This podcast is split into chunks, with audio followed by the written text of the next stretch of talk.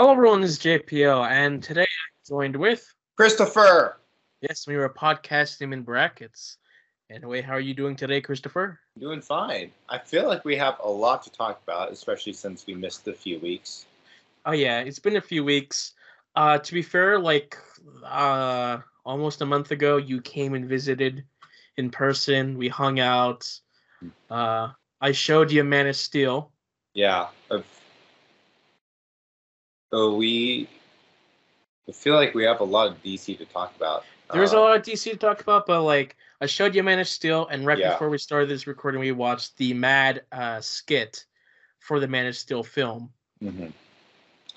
Um so I I think in watching that like there are some things I caught where it's like, oh, I see where they find fault in, and some other things because I wasn't around at the time. I don't know their issue.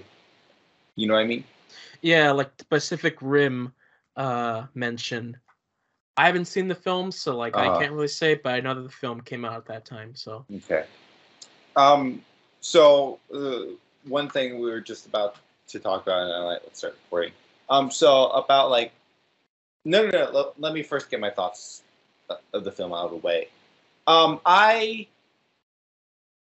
had always been hesitant into getting into Into DC because of its messy Snyderverse and um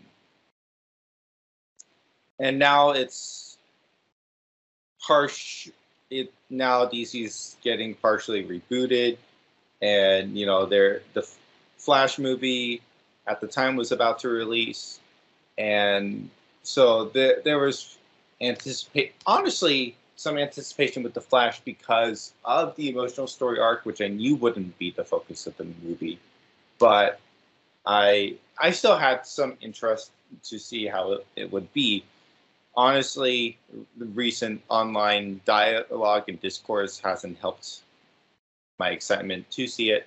Um, I think we'll get to the Flash later. But, yeah, anyways, I've also come to the point now where, you know, where I am at with what I've seen from Marvel, what I've seen from Star Wars. Now I've been able to get a better grasp of comic booky slash universal worlds mhm. and I finally felt comfortable to start exploring more the DC uh, Yeah. universe, no matter how messy it is. Um, not so much yet that uh, going ham on like animation stuff. Not so much like other universes that much, but enough where when we visited, I watched both Man of Steel and Michael Keaton's first Batman movie. yes, we also watched a couple episodes of the '60s Batman, That was fun. uh, a handful of just random animated episodes, just to Mhm. give you a bit more of a taste of some characters. yeah, that was fun too. Yeah, So. nothing too Mm-hmm. extreme, just like a good little introduction. Mhm. I've been meaning to watch Batman versus Superman and the second Keaton Batman, but I just haven't gotten to them. But I Yeah. want to. So the second Keaton has nothing to do with the Flash film. Okay. You don't you don't need Question- to watch it. Question. So Clooney was a Batman, Clooney was a Batman, yes. and so. Okay, so in Flash they go, and we're getting to spoilers. So they go to Keaton's universe, then they end up in Clooney's universe. Is that what happens? So uh what happens is the Flash does something that ends up in Keaton's universe eh, quote, quote unquote Keaton's universe. It's it's more like a different universe where Keaton is Batman That makes than sense. Keaton's universe. And then the Flash tries to fix it, thinks he fixed it, and the film ends with George Clooney as the surprise. He didn't fix it. Here's George Clooney. As Batman. Yes. Gotcha. Interesting. Okay. And you know, it's a fun little bit, Mhm. but Okay. you know, We'll, we'll get to the Flash later, I guess. we'll get to the Flash later. Okay, so Man of Steel, we watched that. Okay, so as I was saying, with Superman's dad's death, as Yes. an earthly dad, um, From Man of Steel. Yeah. Oh my God, me saying earthly dad really makes it more parallel to Jesus. Oh my God. yes. Um, I didn't think about how dumb his death was. I bought the idea about his dad, you know, wanting Superman to conceal his powers and therefore was willing to be a sacrifice to protect his son's identity. Right. I bought it while watching it. Apparently, it's an issue, as I saw in a tweet and I, as I saw in this video. Yeah, I mean, I get it. Like that's that's the point. That's the whole thematic point. But I guess it was like, well, like Superman could have done it so quickly that nobody would have seen it. So, I guess that's their excuse because he just stands there for a while before the right. tornado comes and gets him. Um, how Superman dies in other continuities is that he has a heart attack. Sorry, mm. Superman's dies dies. He has a heart attack, and, and, there's nothing that Superman could do to prevent that. So which I guess, leads him on his journey. So I guess people were upset with this being too fresh of a take of Superman. Yeah, like definitely at the time, the, the, the match shortly specific, specifically said it's like, man, this film like did everything completely different from him not having the red underwear to just uh his Fortress of Solitude not being a thing instead of just a ship that he found. Um, other stuff mentioned like his father. Yeah, no, it was different, but um, I can appreciate it more now, for sure. I I think this is one of my issues with comic book discourse, is that fans can't accept a new story because here's the thing I understand you want to see your comic book stories relived in adaptations, but even within the comics, we have so many variations of stories. But it's okay because it's comics, but as soon as it translates to live action, it's an issue. Now, I will say it's no excuse to tell a poor story. Um, this, um, I, I think at the end of the day, you just want to tell the best story possible. And so if you I don't I don't think that's a proper excuse to you know in revising if you're revising a comic book story and you're telling a worse story overall then screw you but like if if you believe you're telling the best story possible then more power to you you know what i mean and mm-hmm. i think I, I i didn't get to this when i opened um I do think Man of Steel is really heavy on the action in the last hour to the point where it literally exhausted me. But overall, I enjoyed the story. I know this is my first real Superman story, so yes, I don't have much to compare it off. And I mean, do I have issues with the movie? Yes, besides the action. But overall, I was able to accept the movie as it was decently. Yeah, do, I am curious, like now that you've seen the Flash, you're looking both in hindsight and looking into the future of DC with okay. our semi rebooted universe. Mm-hmm. Sure. Yeah. How do you feel? Do you wish that we still had Snyder? Like, what's your like general emotions? I know we're not touching the Flash exactly yet, but right. So to help, I guess, like to add out to add out onto that. So we watched uh, Man of Steel, and then you went away. I immediately went into Batman v Superman. oh, you watched left. really? Yeah, I went into Batman v Superman because it was like, man, I really want to watch that film now. Uh-huh. And it was like, definitely right after watching Man of Steel, it was like a much better experience mm. because of like some of the thematic elements that pulled over. Um, and yeah, no, I just really enjoyed it. And so then I watched the rest of the DCEU. I watched wow. all the films. I finally watched The Suicide Squad, and then okay. I watched Peacemaker as well. Wow. Finally, just being like, okay, The Flash is coming out. Might as well just close off this whole thing. Yeah. And I did that. So, to oh. what you were saying about like, do I wish the Snyder thing went through? Yeah, definitely. Like, I, I do wish that we had gotten the final culmination of what Snyder was doing, just because like when the creator has their vision set and it and it's done, it works so much better. Right. Um, for instance, like uh, the the first Suicide Squad film is terrible. Like every time I think about this film, every time I rewatch it, the film gets worse. Mm.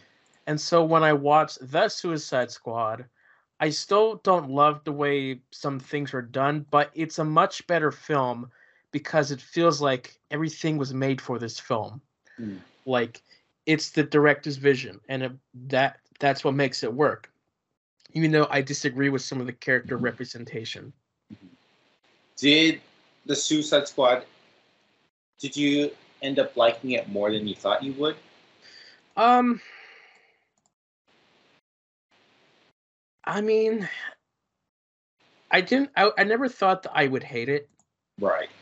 but like the the review that I wrote was that this is an improvement over the first, in that the tone and editing match the director's intent, but it still fails in the third act by trying to turn the villains into good guys, which is my big issue with the Suicide Squad uh, brand in general. Is that for some reason they don't know how to get this idea properly. Hollywood likes to see their bad guys be heroes, even though that's not what they're supposed to be.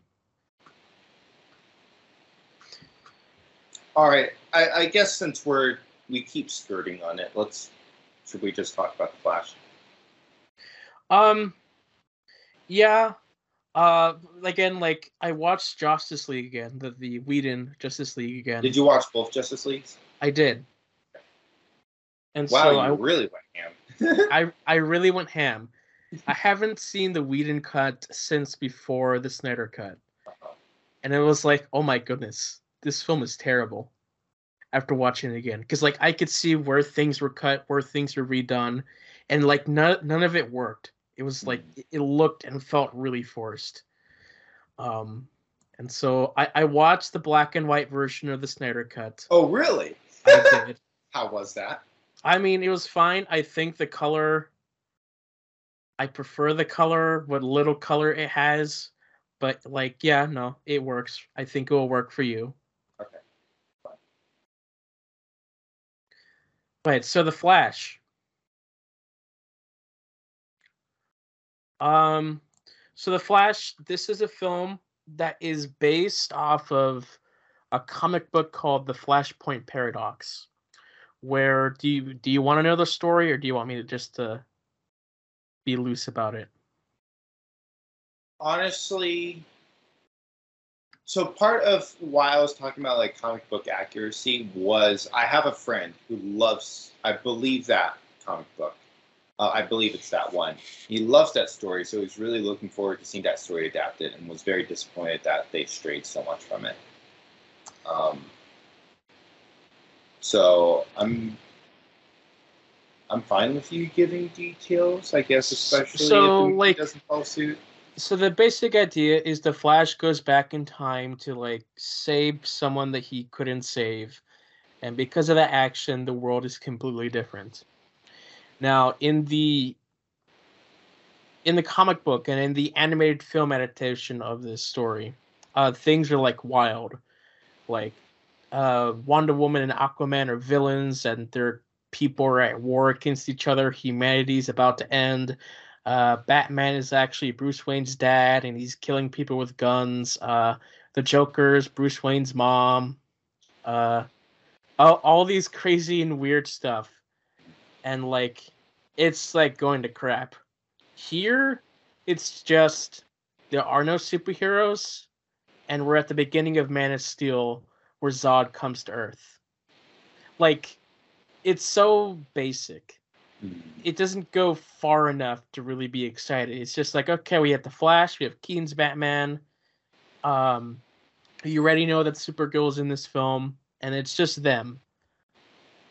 Uh, and it's just like, yeah, it's cool, but like, I put this as the second best adaptation of that story.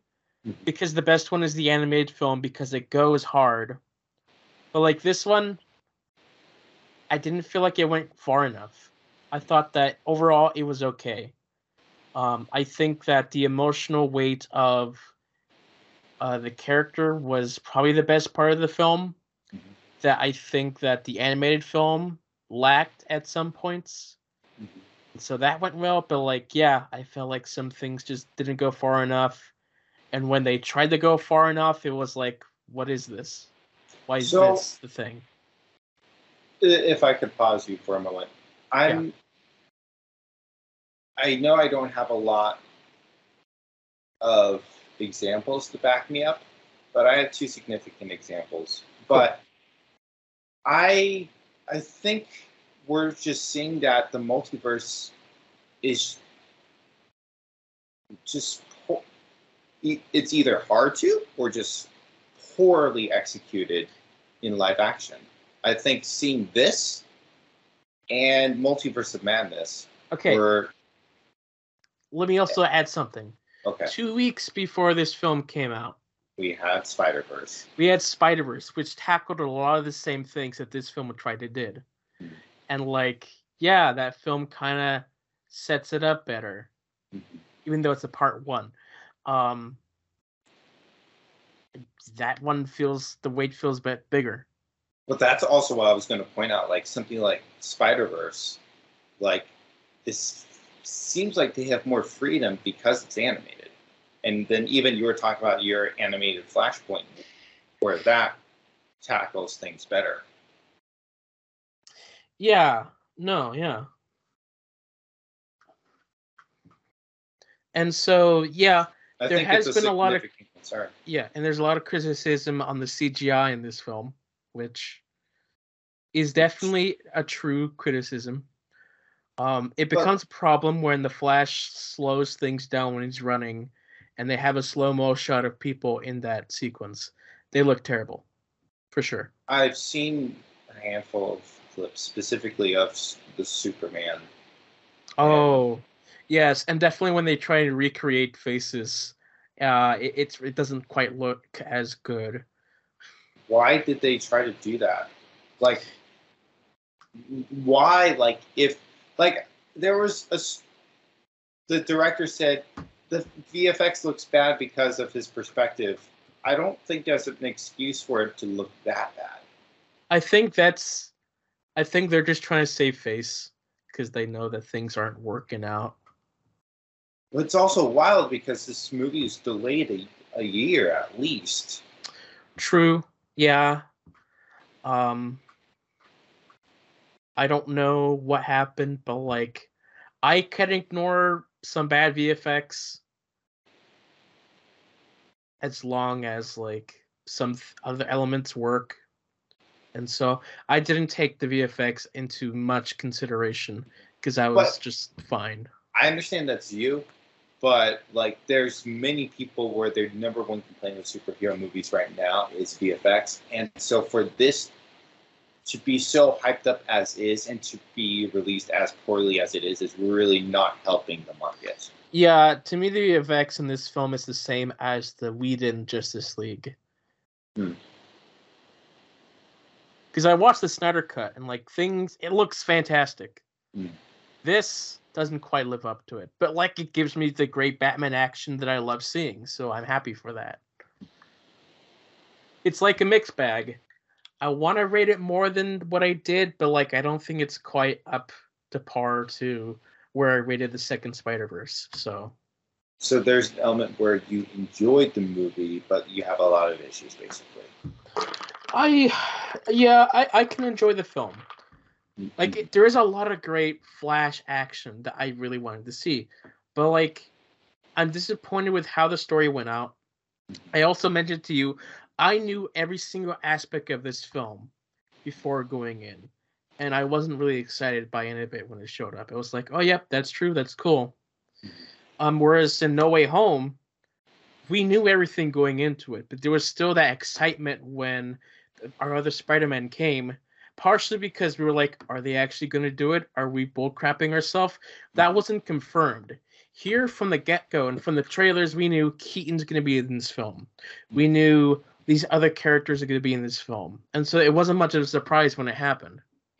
How so? Uh, was Keaton an actual character, or was he more of a cameo? He was a character. Okay. Yeah.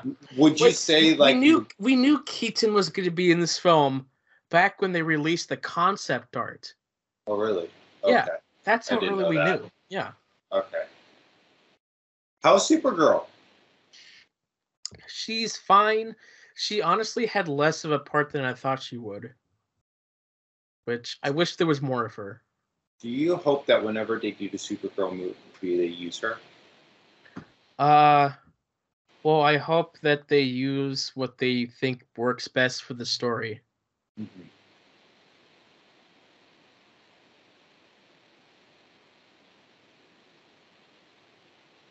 I don't know. I don't know what else to say.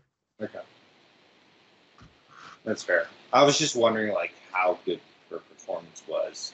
Because I feel like I'm getting an aspect from the trailer where there's, like, a rougher edge to her, where, like, I wonder, I wonder if that'll translate well to the Supergirl movie. Right. Um. Definitely, she is like more of a fierce warrior than Superman is, because she was trained to be part of a police force before the planet destroyed got destroyed. So yeah. I will I do intend to continue my Snyderverse binge at some point. I've been I actually wanted to watch Batman versus Superman like a week ago, but I just wasn't feeling it in Right. the moment. Right. Um, yeah. I've just been waiting for a good time personally to like sit down and watch things. hmm Um,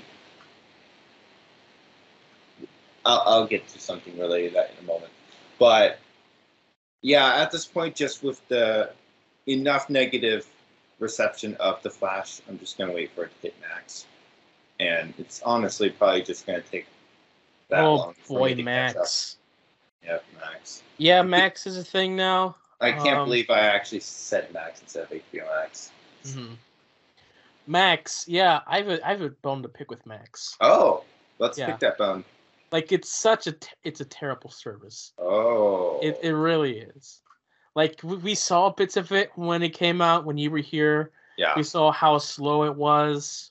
Um, I had complaints that like the continue watching thing doesn't work. hmm It still doesn't work. Oh, yay! Specifically on Roku and like apps. If I watch it on my computer, it's fine, but like I don't want to watch it on my computer. Right. I want to sit on the couch and the big TV. But Mhm. no, that's where that's where it's the worst. Is that that doesn't work. The continue watching there doesn't work, and so I never want to watch it because it doesn't work.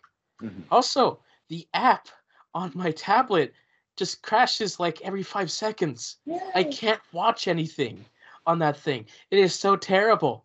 I could watch it. I could watch HBO Max on that, but I can't now. It's like, ah, I hate it so much. That's really sad. It's really sad. It's like, it's, it's so frustrating to have something so perfect, and then it's like the worst thing out here right now. yeah. How could this be? Like seriously. Why can't they just leave things alone? Like you have the code for Right. the other service. Right. Just borrow some of that. Fix your stupid crap. Just Yeah. I want it to work. Okay, I can get behind the stupid UI, but if I just, it has to work. I have to be able to open my app, play something for more than tech, 10 seconds before it crashes on me. It has to save the content I'm watching. It doesn't if it doesn't even do that, what the heck am I paying like almost $20 for? Right. It was. I was trying to watch a South Park episode on HBO Max, and it had that wrong episode title issue. Oh And yeah. I started the episode, and then, and five minutes in, I'm like, "This is not the episode I wanted to see." I will say, continue watching has been working for me though, but the titles were messed up. But I ended up going to my DVD, uh, my Blu-ray, popping that in to watch the episode I Oh yeah, it also works on my uh PlayStation. I could watch it there. Okay. But like I guess older versions of Roku and like my tablet just don't work. Ah, maybe I have a newer Roku. Hmm, that's interesting. Like ah, That's so, so lame, so though. frustrating. That is frustrating. I'm sorry. Yeah, yeah. I watched all the DC films Uh, you can look at my reviews on Letterboxd if you really want to know them. I don't. I don't know why I didn't, because I thought I'd been checking Letterboxd, and I can't believe it didn't register that you went through the whole DCU. Yeah, I I did. don't don't know why I never registered in my brain. Most films were at three stars and two and a half. What was the best? The best was uh, Batman v Superman and the Snyder Cut. Rated at Three and a half. three and a half. Would you gave Man of Steel three stars? Yeah. Gotcha. Okay. Fine. No, yeah, no, it was pretty surprising. Two and a half was like one of the most common scores I gave films. Mhm. That and three. So speaking of Letterboxd and movies, so I was on a little bit of a roll. You were. I was. Here's the so I so in visiting my brother, um, I the we like watching movies together, and Yeah. um, and so I that's how I introduced him to the MCU. I showed him Inception, Interstellar. Actually, that was my first time watching Interstellar, so we watched that together. For our first Yeah. time together. Um, I don't remember what else. Anyways, I was really hoping he'd come stay with me, which didn't pan out, which I'm still sad about. But whatever. Mhm. So I was really like holding back. I didn't like again. I I I, repeat this. Am I the craziest about a theater experience? No. However, I do have a projector. I just measured last night, 96 inches. I have 96 inches of screen space.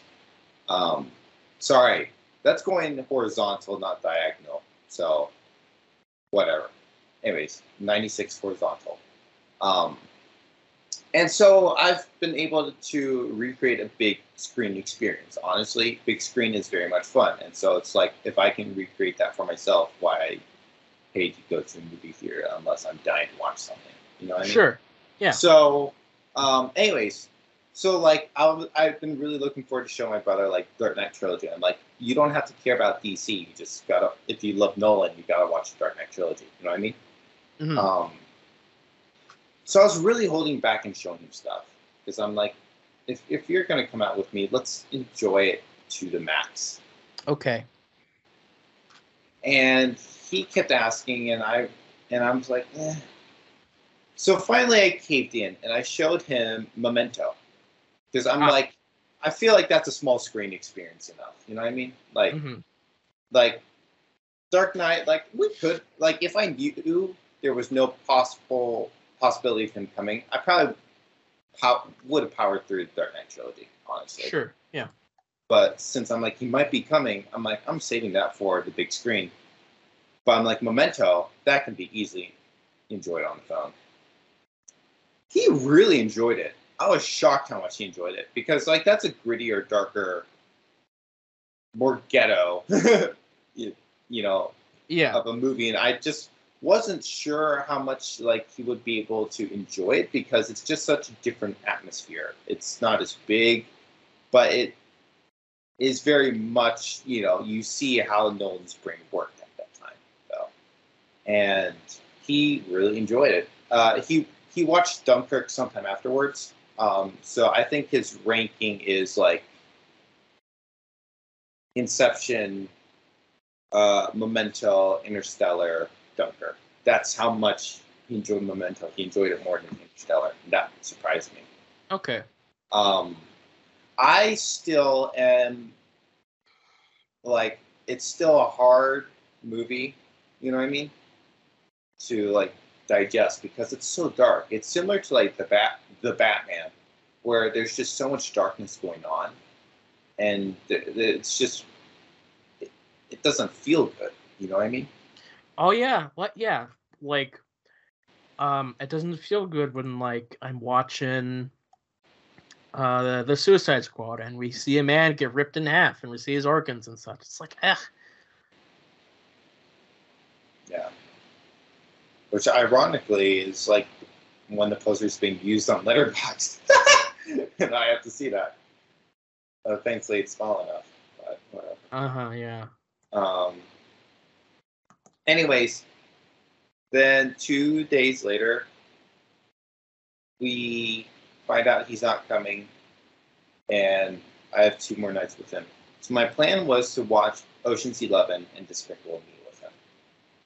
Um, but because it was gonna leave Hulu, and I wasn't sure if we'd be able to get to it on time, I said let's go ahead and watch Despicable Me. So we did. We loved it. We both loved the Minions. We just ne- he had never seen any of the movies, and I'd only seen the first one.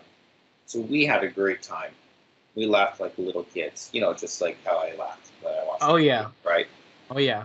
And so we enjoyed it so much that I'm like, we have to watch this Despicable Me too. Like I love Ocean's Eleven. Like I, I I would hope my brother would enjoy it.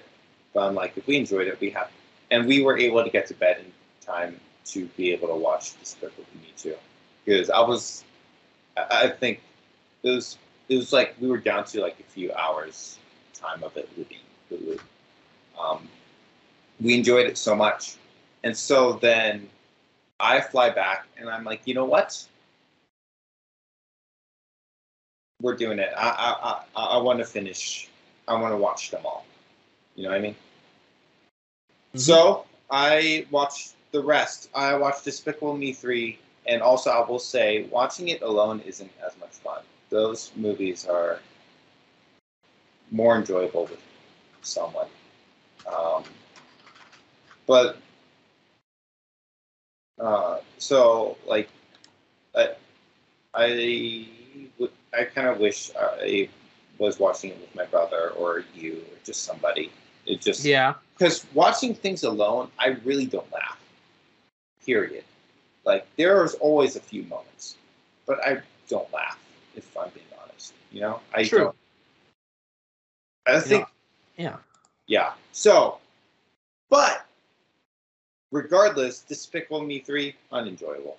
Mhm. It it felt like a fan fiction.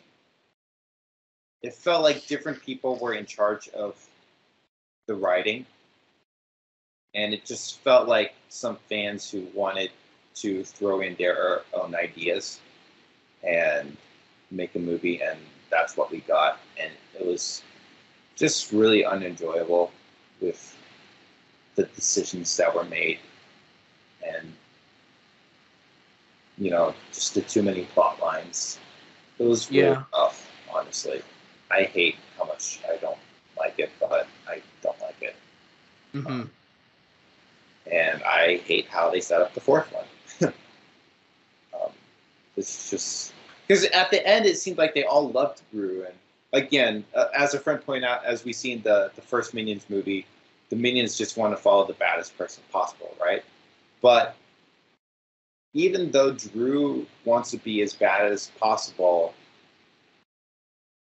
i thought we saw enough with the minions that at this point their hearts were changed enough where they they just want to be with Gru but that turns out not to be the case and if we're being honest Gru isn't the baddest person possible so uh, I just find it really dumb. um, that was, it was really frustrating. It's my least favorite. Um, Minions is enjoyable. I enjoyed it because, again, I love the Minions. But, especially watching alone, despite it being short, it starts to drag a bit. Um, and then, honestly, we by the time we got to the Rise of Gru, I was kind of watching it on a time crunch, um, and so I wasn't able to devote my full attention to it. Um, so honestly, I feel like that's something I kind of want to rewatch, obviously in a more proper experience. Um, but it was fine. It wasn't bad. I haven't watched anything past Despicable Me 2. Mm. Oh, I- I'm sorry. I didn't know you watched. I did. I thought you had already seen the third one. You should have stopped me. Well, no, like I I did not like the second film, Oh, and so and then I did not like Minions, and so I didn't I haven't watched any of the other films since. Okay. Okay, well, the third one is just bad. I I've heard. Yeah. Yeah. I was shocked how bad it was. The fun part is that the South Park, one of the South Park guys voices Bratt, the villain. So that that was fun. I guess it was sure. um. Okay, so I get done with the Despicable Me franchise. That's five days in a row of watching a movie every day, and I Yeah. said, "Let's keep it up," because I don't watch movies that often, right? Yeah. And I'm like, this is fun. I'm having so much fun. Let's see how long we can go, you know? Right. So I did. so the next day, I watched a movie with a coworker uh, named Jesus Revolution, which I Oh enjoyed. yeah. Um, not not incredible or perfect, but like, especially considering what we have with Christian movies, it's solid. Um, yeah, it's solid. Not perfect, not amazing, but it's it's Solid. solid. Very It's solid. doable. It's definitely on the production side. It's probably one of the best looking Christian movies you'll see out there. Which It's, It it's, it's not saying much. but it actually seemed like they like there were actually a few moments where like that was a cool creative choice visually you know what i mean Right. which could never say for any christian basically. but it is what you just said it's honestly sad to see that this is like the only good that i'm not saying the only i bet there's some but like one of the few christian movies that look good that's just sad to say yeah. the next movie I watched is a Korean movie called Broker. There's a Korean idol on there who's who's an actress and was in this movie. That's why I wanted to watch it, and it was on Hulu. I'm like, heck yeah, I'm gonna watch it. And it's a, it's, it's almost similar to oh, like uh, what I've said with Star Wars, where it's like a sequence of events. So it kind of has that feel a bit. So, and it was just like shot. I was I was starting to get like really immersed in the movie, but I forgot where I was watching it on. Hulu. so I got two ad breaks, and that Uh, really ruined the experience. so Especially- here's something that happened that I did. Mhm. I got rid of ads for Hulu. I just paid, Nice. paid for the whole thing because I Yeah. got so fed up. Yeah. And you're enjoying it? Uh, yeah, like I'm watching. I was watching things a lot more because I w- I'd be like, oh, I should probably get back into this, and then I'm like, yeah, but I don't want to watch any of the ads because there's so many, and then I don't.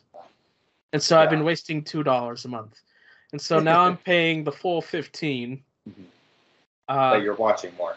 I'm watching a lot more. Yeah. Cool. So it's working. I, you know what? Because I I had forgotten that was why I didn't watch things on Hulu because of ads. Where I'm like, do I really want to? That was always like the holdback for me. I'd rather watch something on Max than than Hulu just because ads, and because I'm I'm getting Hulu for free because of Spotify. So there's no incentive for me to pay for it without ads. So I I just it, it I've, I've just been living with it basically, right? Right. Yeah. But yeah, I like there's some movies. I started a movie that I didn't finish. It was one of those high school romantic movies. She's all that. I wasn't enjoying it. I'll finish it one day. Okay. But like that's a movie. I forget if there were outbreaks, but that's a movie where it's like I can deal with ads. But definitely a quote art house movie. Screw ads. you don't want ads for that. Um. Anyways, the next day I was lucky that my copy of Dunkirk arrived in the mail, so I didn't have to deal with ads on Hulu to watch that. Oh. And um, again, Nolan's Brady, incredible well done movie. I don't love the movie, but Yeah, it's a fine Well movie. Yeah. I think I appreciate the timing aspect each time mm-hmm. I rewatch it because then I'm like, oh, okay, that's how this sequence of events is happening. Okay. it's really intriguing how it's made. Yeah, no, it's Wild. well made. Yeah, yeah. And to think like if you told the story in quote sequential events, it would it wouldn't hit as hard. It wouldn't be as good. And so Right, no, yeah. no, no one knew what he was doing. It's wild. um then I watched uh R rated comedy called The Interview. Um Okay. which was about two people assigned with trying to assassinate North Korea's leader. Yeah, Yeah, that was rem- a hot topic back in the day. I remember that actually. The like the people behind this film were pretty worried, so they hired uh, security, like, to just watch them the Uh-huh. entire time. I think the studio bought security for them. Uh-huh. just like okay and then they didn't tell them that they got rid of the security so one day they just show up and the security is gone and they're like oh no what happened are they dead yeah. Well, that's freaky. yeah no I I'll, I didn't know who played Kim Jong Un until it was revealed in the movie, and that was the best part. Like seeing such a goofy representation of Kim Jong Un, like killed me. Mm, and that that really made the movie enjoyable. Because I feel like up to getting that point, I was I, I would have finished it, but it was just I was hitting like I'm done point, you know. yeah. But then as soon as they introduced, I mean, I could say who it is, but like if anyone wants to enjoy it, then I'll let them enjoy it. You know what I mean? But that made it for me, and that it just it elevated it to a funnier level. Um, so I I think it's more or less because of my association with Korea. I enjoyed the movie. I don't know if I would have enjoyed it as much if I didn't. okay Yeah. Next movie I watched uh, was uh, another movie from the South Park guys called Team America World Police, and it's I enjoyed the South Park isms of it. Um, Kim Jong Il uh, at the time, uh, he had a song, and that was probably my favorite part. Just sings like in a, a mocking Asian accent. I'm so lonely. It was pretty, pretty great. Uh, again, like I enjoyed the South Park isms of it, but it's it's not a great movie. Um, but yeah, it's probably just one of those movies I would enjoy once and leave it at that. And then next day, I watched Chris Farley's Black Sheep, which was fun because it was Chris Farley, but not as fun as Tommy Boy. I think that's the better movie. And so I had gone. Uh, I'm not going to count. No, I can. Eleven days in a row watching a movie every day, and then you know, and then the week before three other movies. So that was that was quite a streak for me, and I really wanted to keep it up. However, the eleven days in a row, a movie each day, I was hitting an exhaustion point, and so one fateful Saturday night, I had a phone call with one of my friends, and we stayed up till like 4 a.m. And I said, "Well, I guess I'm gonna watch Batman versus Superman now." I was kidding. Uh, I was honestly glad that it finally died off because it was just it was getting a lot to keep up with. So Mhm, yeah I killed it, and um, I will I will get back to watching things. I it was it was fun. I don't know if I'm gonna do such a streak again. Who knows? I might try, but I I, I think, for example, let, let's take Batman versus Superman for example. It's a three-hour movie, and again, length isn't necessarily an issue for me too much. Like there there can be a really boring three hour movie or a really exciting three hour movie. Like right it, yeah it, it doesn't matter to me. You just got it just has to be a good movie. hmm But especially say Friday night. I'm like the only movie I really wanted to watch at that moment was say Batman versus Superman. And I'm like, but it's a three show Saturday tomorrow. it'd be really unwise to watch a three-hour movie. So instead, I watched Black Sheep, a shorter hour and a half. Right. Um, so it so if I know I have the time, I don't care about length, but it was it was getting to a point where it would it would have had to interfere with my life, and I just didn't want it to. So I said no. Um, so and then to be honest and very fair, it's been really hard to watch anything since. I haven't really watched anything since. Um, actually, last night I watched episode four of The Chosen. Um, because I've kind of just been wanting to get on that, but Right. I've also not been wanting to restart from the beginning. I've I watched the first two episodes, then I tried to get back into it two years ago and rewatched the first and watched the third episode. And I enjoyed the third episode actually, um, but I hadn't touched in two years, and it's it's a slow moving thing. It is. Did you say you watched Chosen? So here's the thing. We've now finished The Chosen. Okay. Yeah. So me, me and my mom, we were watching that the fir- uh, the past month, and we finished up until season three, Mm-hmm. Okay. where we were all caught up now. Cool. We re- we really like it. Um, Okay. I, I really liked it. Yeah. So it gets- it does a really good job. Yeah. So it gets quote better.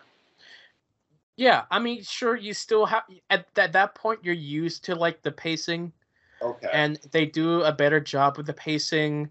Uh, season three is much longer uh, lengthwise for each episode, and so some of the pacing comes back a bit. But like up to the moments where they do stuff, it's like, oh yeah, the pacing really helped make that moment much more worth it. And so I really liked it. Yeah, Mm. no, I love. I, I really like the show. Okay, cool. That that's good to hear. I I really I I actually bought the first season on Blu-ray because I knew having a physical copy would drive me to watch it. Because honestly, if I didn't, I wouldn't have watched episode four last night. Um, I don't know if I'm gonna go so far to buy the second and third season physically, but I knew this would help jumpstart me into it. hmm Um, and so, and that's what happened. I have it like displayed on my Blu-ray player right now as a reminder to watch it. So I think that's kind of my mental priority right now. I want to finish at least the first season to say that, except for La La Land, I've watched everything on my movie shelf. Um, basically, so yeah, that's what I want to do. Um, it just there's part of me that kind of wants to get it over with, but you know, it's I I have faith that it is good. I'm not gonna lie, the payoff in the fourth episode when when Jesus does the miracle of the fish, that was a good payoff. I knew it was coming, but like it was a good payoff though.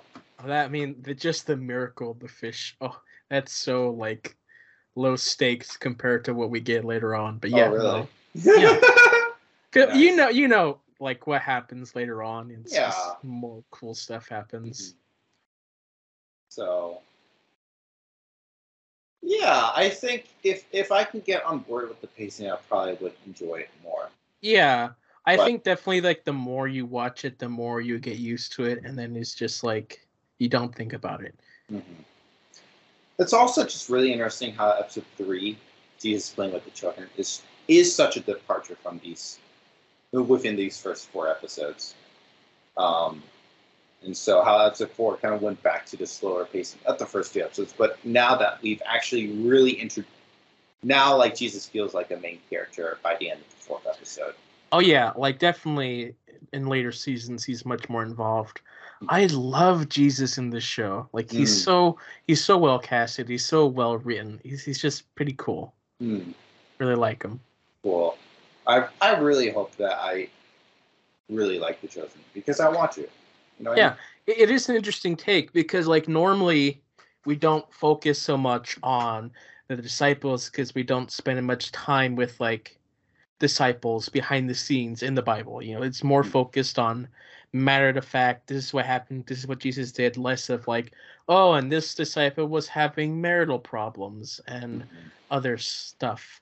But no, um, once you get past the fact that's like okay, they're kind of doing different things that probably didn't happen. It's like okay, yeah, I I can see how this worked for a modern audience. It worked really well. Mm-hmm. Um, there have been a lot of people who said it's it's helped them with their faith. Would you say the same for you, or it's just enjoyable content? I mean, sure, you could say. I mean, I'm watching. You know, I it means I took the time to watch Christian content, so I guess that say that helps. but it's good Christian content. Yeah. So speaking of the Chosen, um, it's actually going to start airing on national television. On the CW, yes. On the CW. That yes. was the funniest part. Could have been any station, but it's the CW. But let's be honest, the CW probably needs it. Uh, and, and, let's be honest as well. Like, where else is the Chosen going to go? Somewhere that's expensive? No, CW. It's like a cheaper station. Yeah and also like it works out because like it's going to air through the rest of the year. I don't know when it starts, but it's going to air through the end of the year. That's all I know. But it also is good timing because of the writer strike, and so they have pre-made content. Uh, have they finished filming season four, or are they just halfway through filming? I actually have a coworker who was an extra in season four, so I think they're still in the middle of it. I know. I, I think I don't know. I thought I read somewhere that they were finished with something. Okay. Um, but also, they've inked a distribution deal with Lionsgate. Yeah.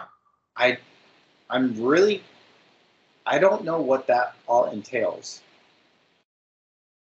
So I think like we had seen like you know the first two seasons are on Peacock, the first season's on Netflix. So they obviously, I think there's an element where they want to try to get on streaming platforms in general instead of just being an exclusive thing, which is fine and it's great. But obviously, you have more reach when you're on something like. And also, right? it's a free show to watch. Like you can right. download Angel and watch it for free. Right, but like, how many people are? I mean, there are definitely a lot, but like, imagine you're a random person. I said, go watch The Chosen. And I, I right. think you're more bound to watch it if it's on Netflix than you trying to have to download a separate app. Right. Yeah, we watched the first two on Prime. Oh, because, oh, nice. Yeah. And then like we finished that, and I was like, man, I know this season three is out. Yeah. And so I was, we got the Angel Studios on the Roku, mm-hmm. and finished season three. See, like I think that works really well. You have like the yeah. first few seasons on other platforms, and then you drive people to your main platform. I right, think that's yeah. a really cool method. So I'm really curious again, like what does like what is distribution with Lionsgate? Like how where else is it gonna go? Or maybe also I think it's also meant for like more di- international distribution as well. But maybe. we'll see. We'll um, see.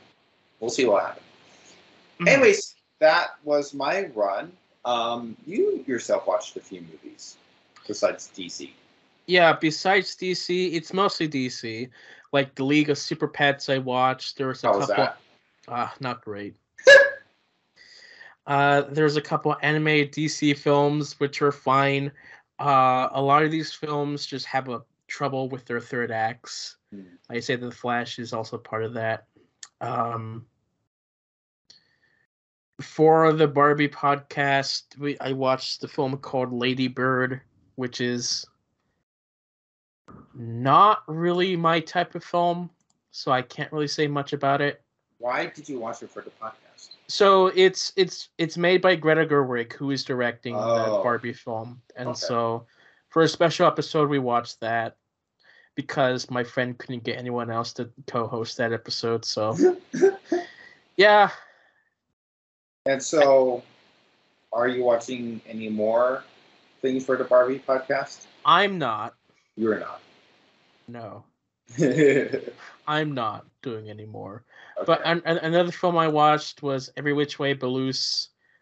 It just I only watched it because it's like, ah, oh, Clint Eastwood, and there's a monkey in the poster. So I watched that. It's a really simple film, not too complex a plot. There's some enjoyable moments. It's fine. yeah, it wasn't what I thought it'd be. So Mhm. I thought it'd be better, but it was just fine. And Ocean's Eleven. Oh the original yes, Ocean's Eleven. the original, the original Ocean's Eleven. It's only because like I wanted to see Frank Sinatra in a role. yeah. Oh my goodness, this film is so slow. The first act is like pointless. Then we get into the actual thing, and that's kind of cool. And then the film ends, and it's like, wait, this is how the film ends. Like nothing about the story set up in these past two hours like culminated to anything. And so like, I'm so glad we got the remake Yeah. because the remake took all of these elements and just did something with it, and it works so much better. One day I kind of want to watch the original simply because of Sinatra. Like that. Oh would be so yeah, yeah, Where- maybe. so you watched it on Prime? No, I watched it on Max. Oh, it's on Max. Okay, good to know. Yes, Uh, that because it's not a TV show. I don't have to save. Continue watching. so I you basically it. haven't been watching TV shows on Max, I guess. No, ah, that sucks. like I'll watch one episode of like my old Superman show, but that's about it. did we talk about? I don't think we talked about Spider Verse on the podcast. We did not. No, I just mentioned. Yeah, I mentioned it on Discord Mhm. that I watched it, and it was like. It was good, but it was definitely brought down by being a two-parter. Yeah. Um, my friend, a friend of mine has such a he hates a lot of just um things that don't finish their plots. His review was that this was such a letdown. Mm. It's a incomplete in all the worst ways. And he goes on around uh, he goes on a rant saying like remember when these things used to tell complete stories rather than leaving the catharsis for the sequels, which leave the catharsis for the sequels, which leave the catharsis for the sequels until they until they peter out and you never get their promised catharsis. Honestly, that's a very harsh review. Yeah, Because, like, really, I feel like the only other thing that we're struggling with right now is the MCU. Like, I feel like most other things are telling complete stories. You know yeah, I mean? he he is really harsh in some of this stuff, but like I don't agree with some of it. But like I I get it. There has been a lot of stuff recently, specifically in like the Disney Plus shows, where they all end uh, promising the sequel. They don't have a Mhm. complete story. Mm. But I, I, as much as I don't feel like that's as prevalent of a problem with most things, with a lot of popular things, what you were just saying with Disney Plus stuff in Yeah. general, I would agree that we do have too many of these things, but at least Spider Verse is contained within two movies. We are getting this other movie. In comparison with like the MCU, it's so frayed out in so many different directions that Yeah, for example, end of Quantumania with the end credit. Did you watch Quantumania? I did not. Yeah. know. Did not. Well, I mean, it teases more Kangs. so it's Right, like yeah. at this point, we're like, are we even going to get more Kangs? Uh, end of Eternals, it teased Blade and specifically Game of Thrones characters involved with Blade. Who knows if he'll even be in Blade because it's being rewritten like five times. But in in the case of Spider Verse, it's a lot worse because it's the essential plot of the film doesn't get Oh. complete. You know It's- what? Yeah. I guess considering that, it is shocking how how much people really love that movie. it's it's because I know I knew that there was going to be a sequel going into it before the film came out, and so I could accept that. But like, yeah, no, I I do agree that uh, I wish that there was a much more of an ending than what we got because what we got was like, oh, that's the ending. I guess they were kind of setting up for that, but that was just kind of in the background. Okay, well, uh, Um, and yeah, and so like I think that this would be so much better once the sequel comes out. So, but right now it's like the animation is gorgeous, and it works. Yep.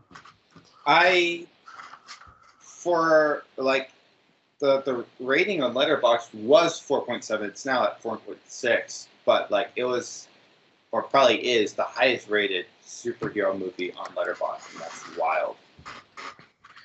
I mean, it has some cool has some really fun jokes and multiverse stuff. Just Uh, people are just so on board with Spider Verse. It's, it's crazy. I know. There is an MCU uh reference that I didn't think that I didn't think about. It was like, oh, that's actually pretty cool. Mm. Yep, I am still holding on to. I'm gonna wait till it hits digital because I'm not gonna survive in a theater watching this. Oh, probably not. No. What was it? You who said it's worse than the first one visually? I mean, Huh? in terms of craziness, you said it's crazier in this movie visually, right? Oh, yeah. It is crazy. Cuz like you got thousands of Spider-Man versus the 5 in the last film, you know. Yeah, no. It's more of a problem for you. Yeah. Yeah, people have asked me, "Are you gonna go watch it?" And I'm like, I can't. I will, but I'm not gonna right now. I'm gonna, like- overload. Yeah. I'm gonna like put my phone, you know, like play on my phone and place it on the shelf way over there and sit here with blue light glasses on. That's what I joke. I'm probably just gonna watch it on my laptop, just like what we did the first time. And probably wait until the sequel comes out. Or not. Here's I the thing. There's I'm already getting spoiled about the movie. Like people are not wait like something like the Flash. People, it's so funny. People have just come to a general online consensus that the movie's bad. So why bother hiding spoilers? For something like this movie, people have waited for at least a week, but now people are starting to spoil things. Sure, yeah. I'm I'm already being seen things. I'm soon as it hits digital, I just want it over with. Okay. I'm like I don't like I don't know all the details, but I know some details enough that those were supposed to be movie reveals. Um, and so I bet I'm gonna be surprised by some reveals, but with watching, but it's enough for me to say I just need to get it over with when it whenever it releases digitally. That Mm. I'd be able to enjoy the discourse of it more or not be as spoiled. Because, you know, at least by the time the next movie rolls around, like people are not going to hold back in spoiling this movie. And so if I wait till then, I've then I'm almost going to say, why bother watching it? Sure. I mean, I will, but it's I'm gonna have that attitude. I'd rather get it over once it's digital. I just kind of wish, like, there, I know there's some people who are like spoilers ahead. Praise God for those people. But there are some people who, after a week, just didn't care, and it just, it's annoying, really. And really, people should wait till it hits streaming at the very least but it's honestly the, the the nature of social media. And it's also unfortunate that superhero movies is the main topic of social media especially in my circles. Um, so that's just what i see even without asking for it you know what i mean? Right, yeah. so there's like I I'll say like as much as there are definitely some Twitter changes I don't like recently, I been able to this has been like the most I've enjoyed Twitter lately. Like I've really been able to curate it for the experience I want it to, specifically for who I'm following and what I want to see in that sense. But the for you page is really messy, and I, I that's been the hardest part, and so that's usually where I see most of the wonky things, uh, especially as it relates to spoilers. And Yeah. That has been an unenjoyable factor. But in terms of like who I'm following and how I want to see that, I've really been able to enjoy how I've been able to curate that. So as a result, I've been on Twitter more lately, and then as a result, I've been seeing things lately. So, Yeah. So the past few weeks I haven't been watching much stuff because I've been busy working on editing my big video. mhm. My Life After Pony video, which I am right now editing through the conclusion of that video. Mhm. By tonight the whole thing should be done. Oh wow! By By tonight. by Friday the thing should be released. So Wow. really exciting. Been Yeah. working. We were supposed to record a week ago. I can't believe it's already been a week. I've I've just been so focused on this video project. It's Mhm. just almost done. can't wait. yeah. It's exciting. It is really exciting. Yeah. I, I I made the thumbnail. I sent it to you. What do you think?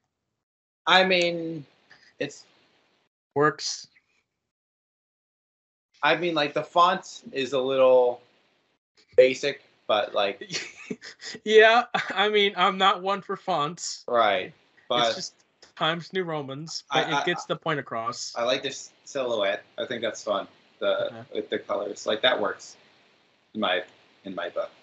But yeah. the cheesy little thing, but there you go. Um, how long is it ending shaping up to be? Uh, I think it's an hour long. An hour long. Okay, not bad. How long was documentary you watched? Like an hour and a half? That we watched. Yeah. Oh, Ooh, it's about yeah, it's about like an hour, twenty minutes. Okay. How much of like me being a outsider, how much do you think I'd enjoy your piece? My video. Hmm. I mean, I think I, I do a good job at explaining some things Okay. for the most part. Okay. like explaining how I got into it, explaining the part of the community I'm part of. Um, I think it should be fine. Okay. Cool. So that finishes tonight. Well, congratulations. Happy for Yes, thank you. you. Yeah. If not done yet, but like, thank you. It's, it's for sure going to be done tonight, yeah. for sure. Maybe a little bit of tomorrow, but Yeah. like, definitely by the end of this week, it's going to be released. Where are you in Smallville? Uh, I'm on season nine out of Season ten. nine, so you're almost done. Yes, almost done. I I think right now my as much as I kind of want to continue my DC binge, I really I've really been wanting to finish my South Park binge. I'm I don't know what season I'm in at this point. I'm I'm in between the 16 to 20 season range, and as South Park goes on, the seasons get sh- get shorter. Uh, I think I'm at the point where like seasons are 10 episodes long right now. Okay. Um, and so I'm getting closer and closer to being done. I mean, I'm still enjoying it. I just want to say I've finished. You know what I mean? Mhm. And then also, I want to f- finish The Chosen. I feel like those are kind of like my mental priorities right now. I just want to kind of like get those things over with, especially as it relates to me, in part physically owning those two series. So, um,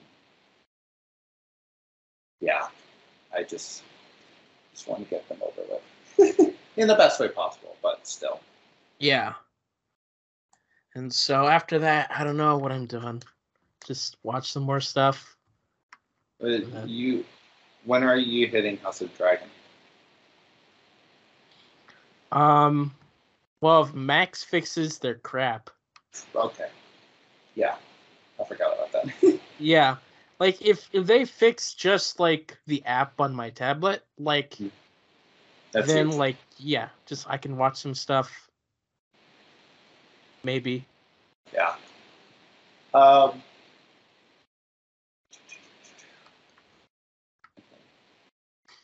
Yeah. Why do you have Max right now? Well, that's a good question. I've been questioning that too. I had Max when it was HBO Max. Right, Um, but you took a break well, no, I had it like right before it switched. Right before Switch. Yeah, Okay. I was I was watching um a show. I was watching uh some animated stuff, and then I was watching Pennyworth. I watched Pennyworth, the one that changed its name. I was very did it? disappointed that by the end he did not become the butler. I was like, "What the heck? This isn't even the origin story. What is this?" And so there's that. I again I watched all the DC films. How was Peacemaker? I mean, I don't have interest in watching it. but- Peacemaker, it was like the story could have been told in like four episodes. Mhm. It's just really a drag of like, let's tell as many dumb jokes that just aren't funny. Right. And then again, I don't like a lot of like the characterization of some stuff, and it's like, ah, this is just James Gunn being James Gunn. Like, what Right. is this? You know. So yeah, after watching, after finally watching the Suicide Squad and Peacemaker, like I, I don't have the best of hope for the new DC films. Like it's again the similar problem, but like James Gunn, like I, I know that he likes good stories, but ah, I don't know. Yeah. I think it's also just really, it's just really concerning for DC right now, especially off the heels of the Flash's box office. And how James Gunn thinks it's the best superhero film. Yeah. I think he's referring to the emotional weight of the main plot, less of the CGI and stuff. Yeah, he's he's probably also just trying trying to sell tickets as well. That's probably true too. But the fact that it came under projections and even Oh, like boy. their lowest of projections. It's so wow, like I'm surprised at just how low it is. It's to be expected, of course. There's a lot of controversy, but still, you know, Like it couldn't even like I think their lowest pro- of projections were like low 60s and it ends up with 55. yeah, Very not good numbers. And and the fact that Black Adam opened higher, yeah. not good. Well, Yeah, it just it makes it makes sense. Like I get it. Ezra did some stuff. But I mean, I don't like. I understand that there's a community of people who are very invested in news and stuff, but there's a large community of people who are not. You know what I mean? Like, there's. I bet you talk to some people and people are confused why there's so many Batman movies right now. You know what I mean? Sure. like someone who basically just finished watching The Dark Knight is wondering why Robert Pattinson is Batman. Like there's there's some people who have no clue, genuinely, um, and so yeah, just it just really doesn't appeal to the masses right now. It's really interesting, but also I think it's really crazy to think how well the Batman did in theaters, like 700 million worldwide, I believe Like that's honestly incredible. And so it really makes me wonder, like, like how well the next movie's gonna do. And with the Penguin being rated TVMA, it actually makes me wonder, like, are they gonna make the next Batman movie an R? Because it feels like they've established enough of an audience where they're not too worried about Is the Yeah. Batman not an R? it's PG-13. Oh, Yeah, it's a very hard PG-13. yes. So I actually wonder, like, are they just gonna take it into R territory? Because like the Batman made seven hundred million dollars, like, and there's enough people who love it. I bet it can duplicate seven hundred million again, it with it being an R. You know Yeah, what I mean? yeah. Like, yeah. I just also like the Joker is like the only I think the only movie that's an R that passed a billion. So I, I, I feel like it wouldn't be an issue necessarily.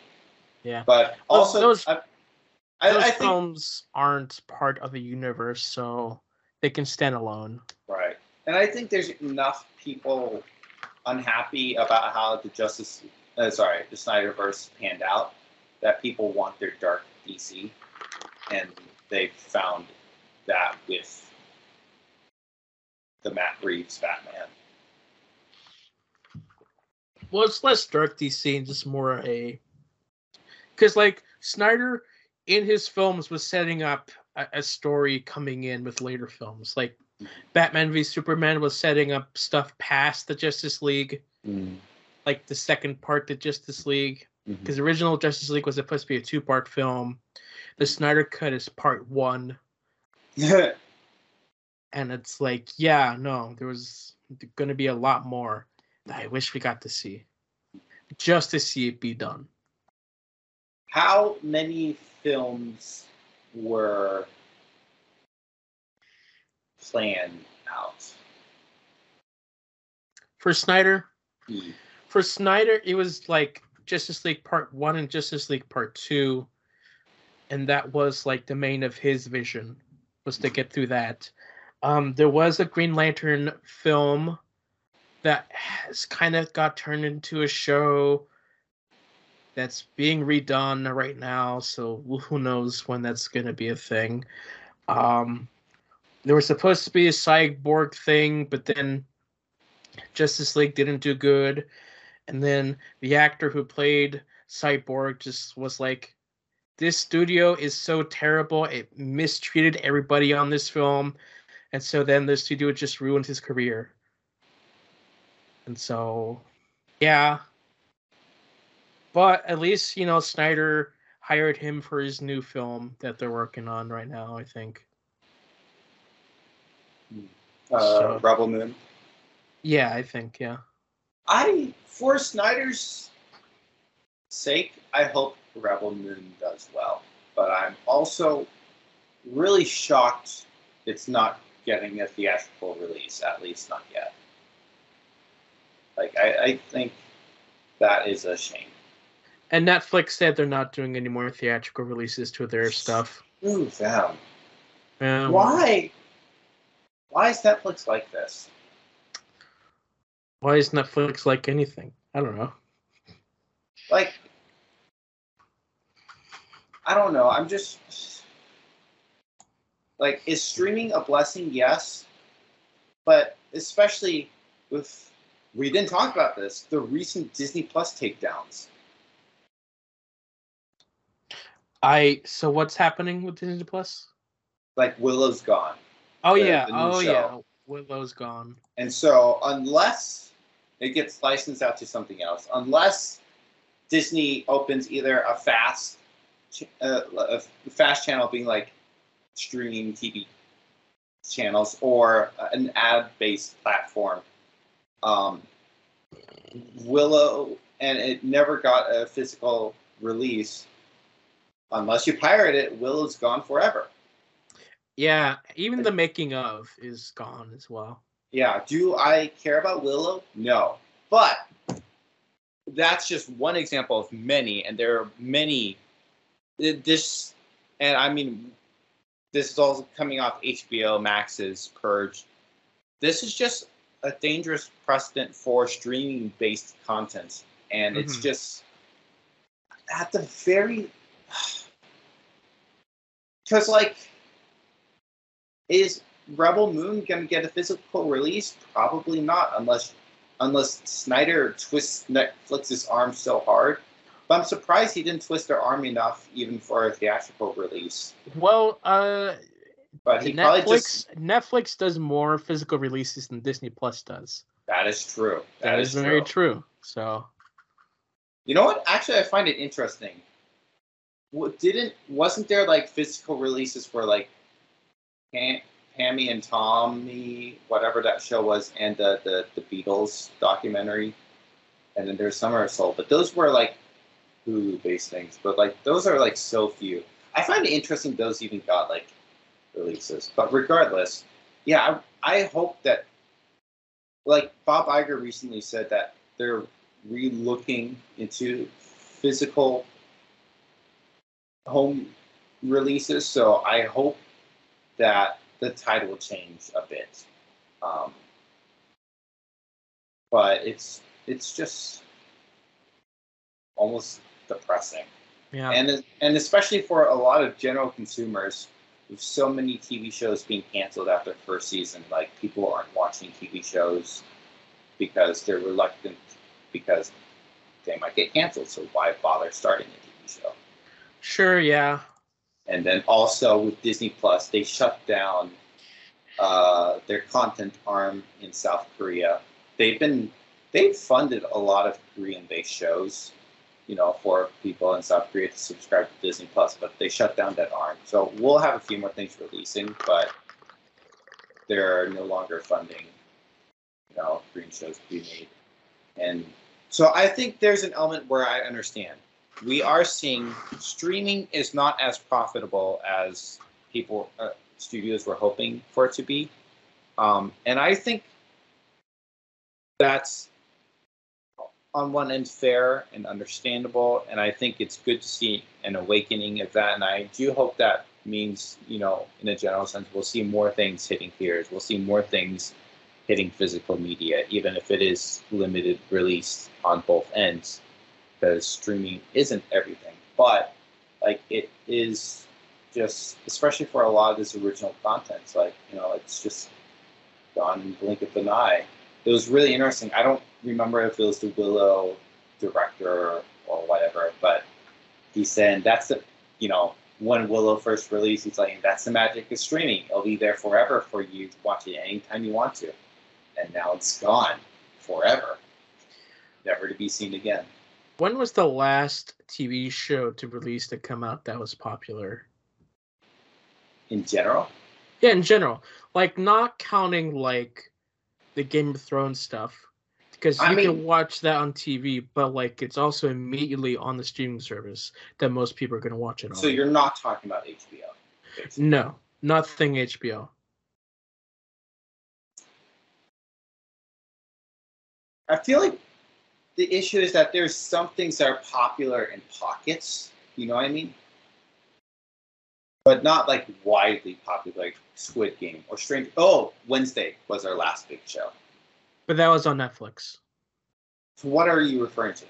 I'm talking about like Agents of Shield and even uh, Agent Carter. That was released on television. Television. But Uh, which- everything's hitting streaming after it is on television. No, yeah, but I'm talking about like made for television because right now everything's being made for streaming Oh, and not then- television. so you're saying like HBO? I guess Better Okay. Call Saul. Well, there's Succession. Succession was pretty popular online in its last season, Uh huh. but that had a healthy four season run. Right, because like CW trash, but when they came out, it was popular. Uh-huh. Uh, Agents of Shield, and I'm just like thinking about the way those TV shows are made compared to like what we'd be getting on streaming. Like I miss those TV shows because like those seem to be much better than what we're getting, but and also, we're not getting any of that anymore. It seems. but I also I think there is also room for a certain kind of creativity for straight to streaming shows like Severance. Like I, I know that is just one example out of either many or few, but like you you know like that doesn't have its place on network television, but also like it's a good show and it's their season two. This is probably on hold due to the writer's strike, but like it's in production. Mm-hmm. I love Severance so much. I don't know. Uh, I, I do see what you're saying though. It I it, it's a wonder to me that like things made money for television, and it seems like more profitable than streaming. You know what I mean? Mm-hmm. That is crazy to me. But I guess that was the case. Because if television wasn't profitable, it would have shut down forever ago. But Yeah. it- it- they did it so far into our, the streaming age. And then what you're saying. Well, also, like Disney is starting to show like some Disney Plus contents on their channels or whatever. Um, it's it's really interesting how it's almost being reversed. The Chosen being on the CW, like now they're like forcing these streaming shows to be for television. Um, so it's almost opposite now. It's really interesting. Yeah. I'm I'm really curious where things are going to be in five years. Because I think streaming is here to stay in a general sense, but I think the approach to streaming is going to change. We just need our physical media. Like We need our physical media. we need it. I need I need my final season of the Clone Wars DVD. Yes. Just just re-release it, all of Mhm. it, because like I, I want it. I don't care. Just It was really interesting to see like the Flash, like it it's getting its season nine release on Blu-ray, and in fact the whole se- the whole show on Blu-ray is on sale for pre-order, and we're not getting that for Mandalorian. We're not getting that for Clone Wars. And name your other things. Yeah. I mean, I know the Flash was made for the CW, for television, not for streaming. But True. regardless, like it was I'm glad to see it for that, but in looking at the landscape, it was sad to see. it's like yeah, this show that's not very good is getting its complete series DVD. Well, like good stuff like The Mandalorian that people would pay for is just nowhere to be found. Yeah, it's really sad. Which Like- like sucks for international people who don't have access to some of this stuff. Mm-hmm.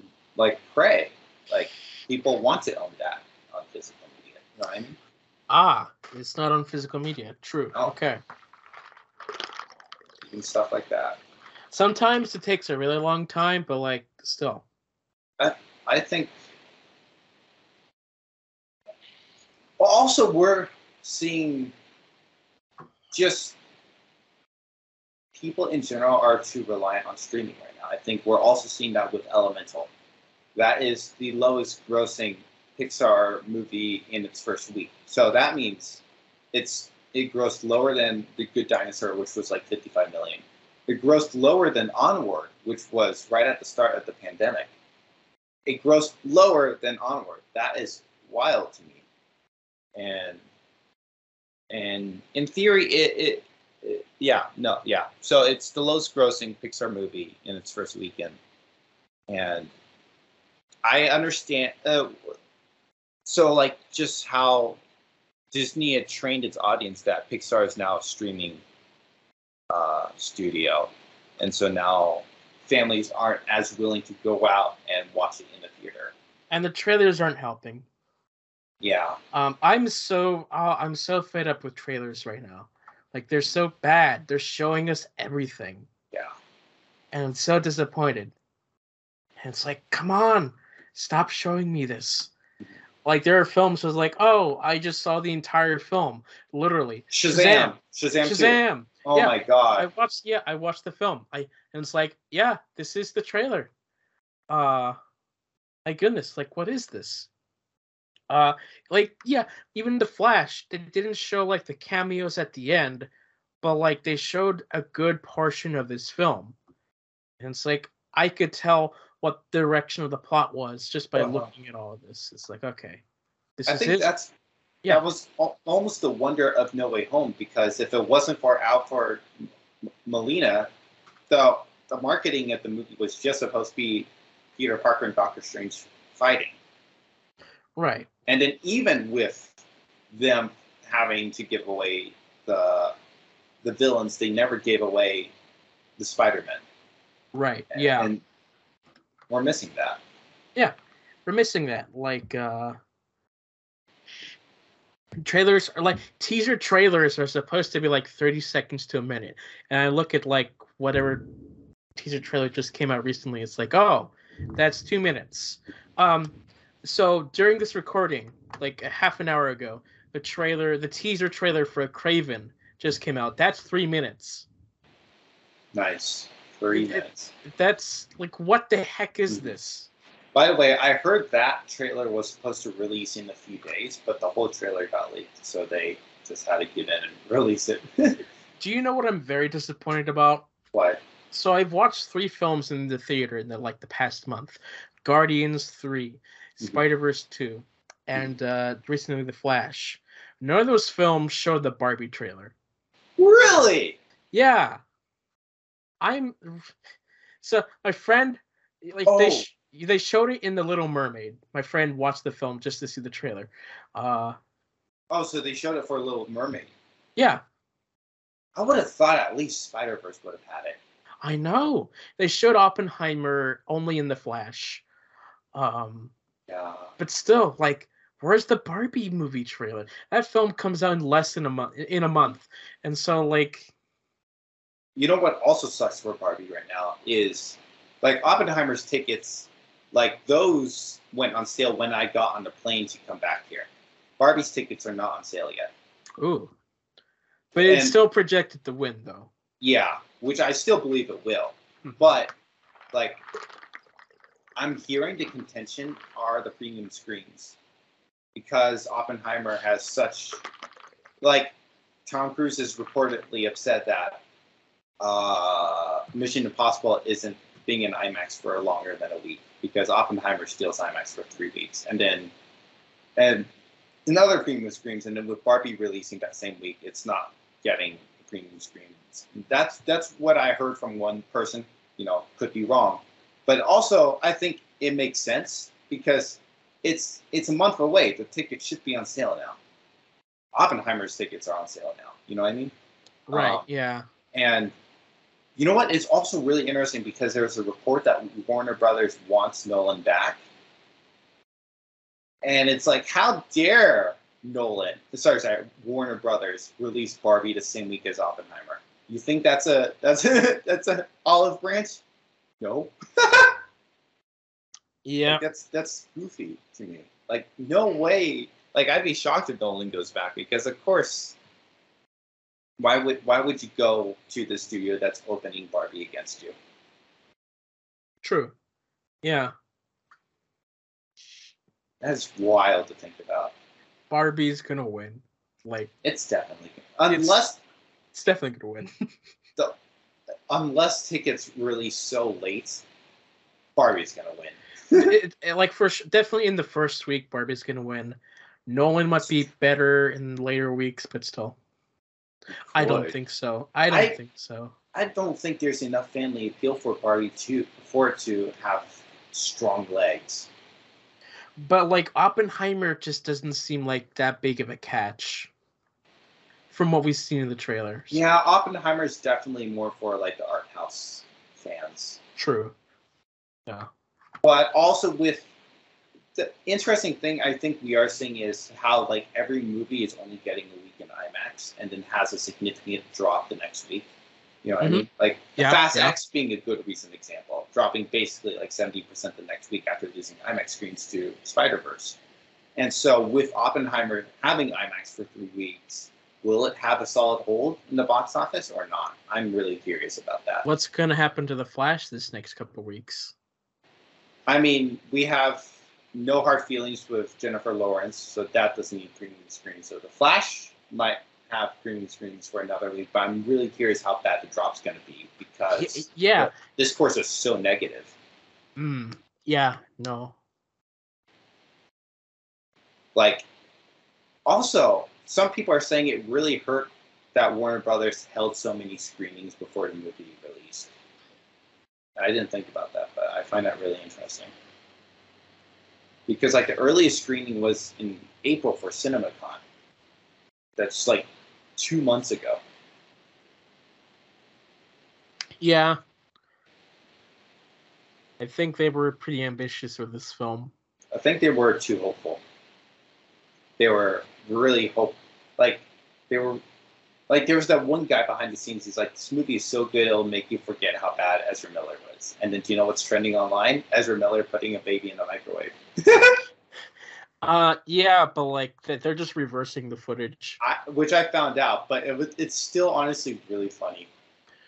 Yeah, no, But Again, also doesn't help. context matters, but like still, I saw that gif and it's like, well, that's not how that's not how that happened. It's honestly, It, it is funny though. once I found out it was reversed, it became funny. But prior, I'm like, what the heck is this movie? No, There was one tweet Yeah. that's like Ezra Miller's victims seeing him put a baby in a microwave, and then Danny DeVito. I get it now. that killed me. yeah, no, no, yeah, that baby sequence was pretty weird, but like a pretty solid way of showing Flash stuff, but like still kind of weird at the same Yeah. time. Like they put the baby in the microwave. It's like, hmm, Yeah. interesting. And yeah, unfortunately, that just doesn't help people to go see this movie. Yeah. and that's in the beginning of the film too. so very fun stuff. it's it's also just really interesting how many movies are underperforming right now. Like Yeah, even though Guardians is doing well, it's still it's most likely going to still come under the second one in terms of total box office. Mm-hmm. But yeah. like we have Fast X that was 350 million in budget alone. So forget the marketing. That's a lot. And then Flash 220, I believe it was. Just a lot of Elemental was 200. Elemental. And then and then even Ant-Man Quantumania coming under the second one. Um, like we're so many blockbusters that are overspending and coming so low. And I I hope that Hollywood rethinks how, how much they're spending. it's gonna happen again with Indy, that's for sure. Yeah, that one's expensive.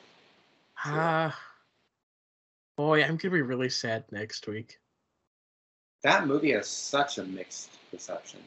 Yeah, uh, Where do you think you're going to land? Do you think you're going to be disappointed? I think I am. It's like I I've been disappointed. Wow, I've been disappointed so many times in recent films with films like this where I want it to be good. I just I want to like it, but like I don't think I will. Oh, it's such a shame. But apparently, Young Indiana Jones is on Disney Plus, so that's Which is the- wild. Yes, it's wild. Which, but that's a good thing at the end of the day. But I find thing. what I find really wild is that it comes on Disney Plus when they're purging things in order to save money. And then out of all things, they add young Indiana Jones. Maybe it was cheap. Maybe. I mean, before I could, you watch it on YouTube. Let me see if it's still on YouTube. Hmm. Probably. Was it on Paramount though, or not? It what? Uh, it was for like a week. Just a week? Why would it be on a streaming I- service for a week? I, I that's I, won't- that's just me joking. Yeah, you can watch it on YouTube. You can watch it on YouTube. It, it used to be on Prime, but then that went away like a long time ago. Mhm. And then, well, I don't know. I don't know. Do you think Disney is going to sell off Lucasfilms? Sell? Yes. No. No. Like Lucasfilm is Star Wars, and that's like that's they want to keep that money. I'm really curious how these next three movies. Oh, we didn't even talk about film dates. So three new Star Wars movies have gotten dates, Oh yeah, the dates. and I, I, depending on reception, I probably will see the Mangold movie in theaters. So those dates are are probably not going to be fixed. Yeah. Um, like the that one got pushed back to the summer of what, what was it like twenty six? I think there's two movies in 26. Yeah, summer of twenty six, and then Christmas. I think they're going to push it back. You know what? There's one one the Star Wars movies released in the same month as Kang Dynasty. Yeah, and so that's why I think they're gonna push it back as Mm. well. Uh, because like Solo came out like only six months after, not even six months after uh, the Last Jedi, which was a really bad decision. I thought so at the time because, still, yeah, no, I think they want to have that year to promote the film. Even still, just make it like a holiday thing versus Yeah. just every few months. Because, like, yeah, definitely releasing Solo right after the Last Jedi did not help the film. Speaking of holiday, Thunderbolts is aimed for December 2024, like Avatar's 3's original date. That Okay. I find wild. Thunderbolts is not a movie that I'd expect to release during the holiday season. like the Suicide Squad movies, both of those released in like August. You know what I mean? Like those, uh, like Thunderbolts feels more like a summer movie than a Christmas movie. Yeah. That's just wild to me. Thunderbolts. Yeah. Isn't that And- like later on in the MCU timeline? Okay, so 24, we got Deadpool 3, which got moved up to May, Uh, which is crazy because it went from September to November to May. So that's crazy. So May, and then we'll get Captain America, I think July? I don't know, and then Thunderbolts in December. mm, So that's next year's lineup. okay. Regardless, I find it crazy that Deadpool got moved up.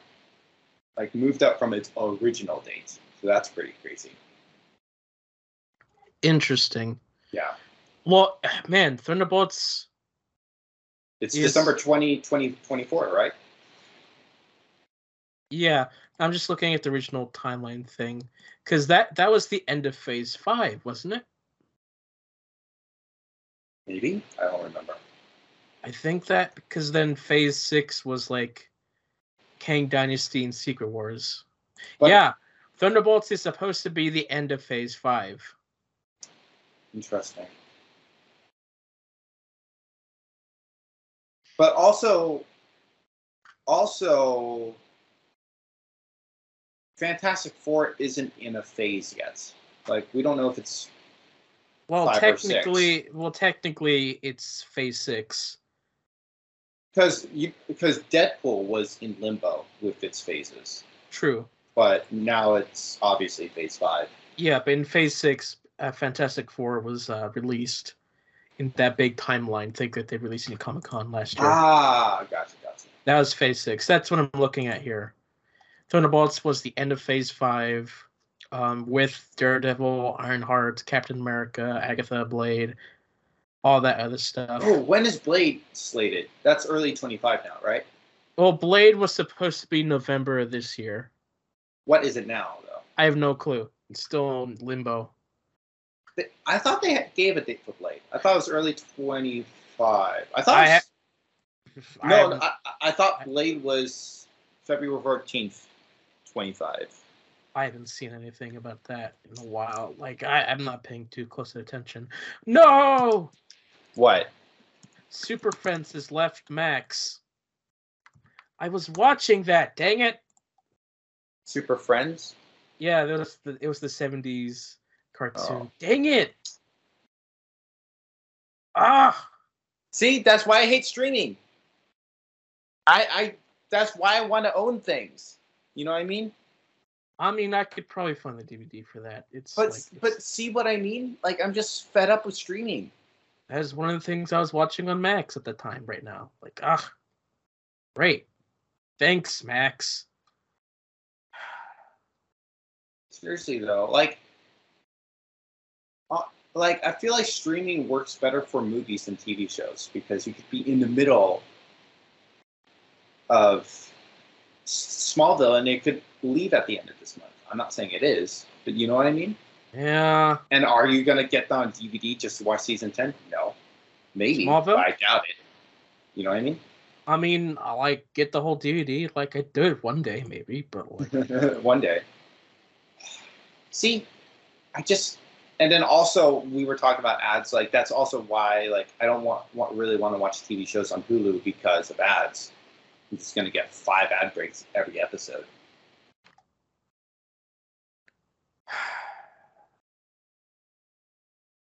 I'm really disappointed about the Super Friends one. I'm sorry about that. Like, yeah, it makes sense about why Mhm. they'd keep that if they were getting rid of some good DC stuff, but like still I'm bummed out because I was still watching that, like right now. By the Mm, way, Blade is Valentine's Day 25. well, good for them. But even that movie, like, I'm worried because like that movie's been delayed so much. You know what I mean? I'm probably just gonna cancel my Max subscription. Yeah, like for real. Anyways, I'm a little surprised we still don't have a date for Armor Wars yet. With all these dates being announced and shifted. But also, I think the more I think about it, the more surprised I am that. I mean, I kind of get it, but like the fact that they they announced Kang Dynasty and Secret Wars. You know what I mean? 1st Mhm. off, I'm surprised they're still sticking with Kang Dynasty with Paul Jonathan Majors situation. I mean, But- that is an important story to tell. Yeah, Like, yeah. there was a report. I don't know if it's true, but the report was the plan wasn't for Kang to be such a focal point until they saw Loki and Quantumania and his performance in them. I don't know if it's true, but honestly, like with his performance, I could see how that's true, how that could be true.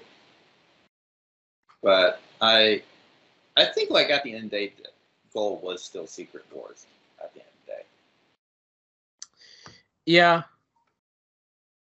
I also uh, the actress of Storm, the original Storm. Mhm. She dyed her Yeah. hair. Halle Berry. Yeah, she dyed her hair. Did she? No. Storm. Yeah. Rumors are getting thick about Deadpool 3. Oh, I mean, I mean, why not? I think just makes sense. Yeah, like with Deadpool, you can do whatever you want, Yeah. really, and I wouldn't question it. Yeah. I think it I'm I'm cautiously excited about Deadpool 3 because the rumor is for it to be, you know, another chapter in the multiverse saga. So it's like we we've had our I mean, I like Multiverse of Madness, but it's a botched entry. Quantumania is a botched entry, you know. Like I'm just I'm just nervous about all things multiverse as relates to the MCU right now. I mean, I just, I just want good story with cameos, I want good stories. proper cameos. Like I, oh. I'm a bit, like I, I, I really enjoyed the cameos at the end of the Flash, but I was like, why, why are these the cameos we're doing? Mhm. Also, the way you did this is kind of weird. Uh huh. So, yeah. Okay, question. Yeah. Again, other spoiler. Is Nicolas Cage is that CGI or was he actually filmed? Oh, that was definitely CGI. Okay. I mean, well, they had to like de-age him, so So okay, question: Was he ever Superman or whatever? So the thing was in the 90s there were plans to have a superman film with him. Um and like we do have photos of him doing a costume fitting. Uh and the plan was like okay this is gonna be like a darker superman film where he's gonna be fighting a giant spider. And then that didn't come through. And so for years now we were like oh that'd be funny uh, Teen Titans Go had made like a joke with uh, with they, they casted Nicolas Cage as Superman for their film, Mhm. which was a funny reference. But here, like, they actually had the giant spider that he was fighting, Hmm. which was like, ah, okay, this is the actual film. That's pretty But- cool. But it was CGI. Oh yeah, I mean, oh yeah, it, it definitely like it all looked weird. Christopher Reeve looked weird. I'm still questioning why they decided to go so CGI. Uh, yeah, I, I don't know. I don't know. Like, there is no other Flash shown in the film, really. Like, not not even the TV Flash or the older TV Flash, Mm-hmm. which is disappointing because the TV Flash has the older Flash in it, and they did a cameo with the film Flash in it at one point. That's not even mentioned in this film. It's like Mhm. ah, like yeah, you could have done like other stuff, but you Yeah. didn't. Instead, you chose these weird cameos. Apparently, they cut like Lynda Carter's Super uh, uh, Wonder Woman. She was a cameo, and there was another cameo that I thought was weird. It was another Superman, I think. Mm-hmm. Everything's weird. Yeah, like why why are these the cameos you're putting into this film? I get it. I love that, but still, why is that I don't love the way they presented the cameos. Right. I love the cameos, but not the presentation. Mhm. I think that the Flash TV show did a much better job at doing that. Mm. How did you? How far did you get into the Flash TV show? I got through like halfway through season six, and then like COVID hit, and then I was like, yeah, I'm kind of done with the show, and so I haven't watched since then. But I've seen clips here and there, and they're like none of it's good. Uh-huh.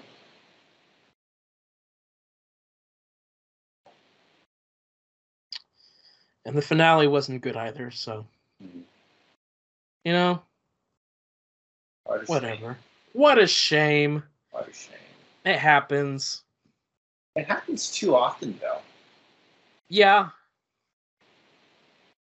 Way too often. I mean, at this point, I haven't been watching The Flash, so I don't really care anymore. But, like, still, you'd hope it'd end better. Right. Like, Arrow had a decent ending. Like, this was just, uh. Yeah. I think sometimes thinking about like all these things, it's just really exhausting.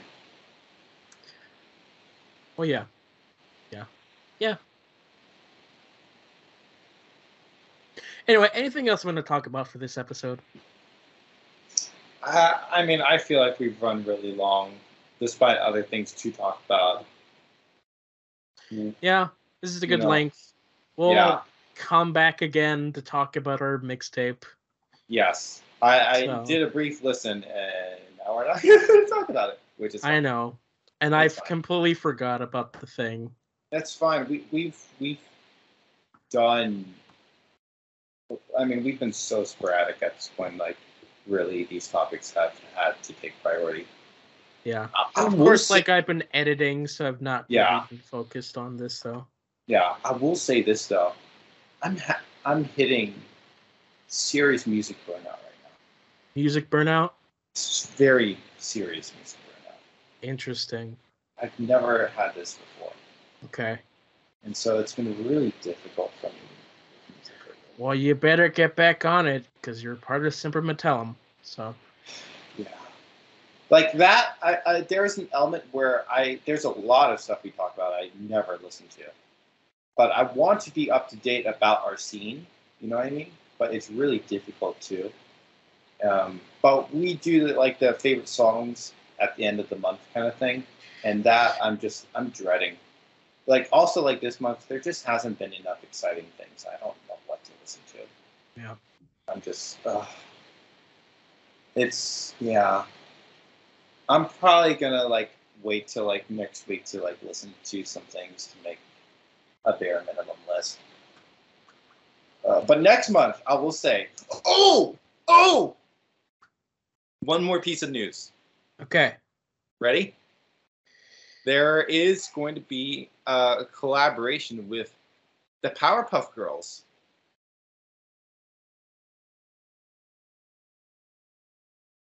Um, with who? The Powerpuff Girls. Yeah. Yeah, What about it? yeah. Yeah. Aren't you excited? I mean, I don't know what it's about. What is it?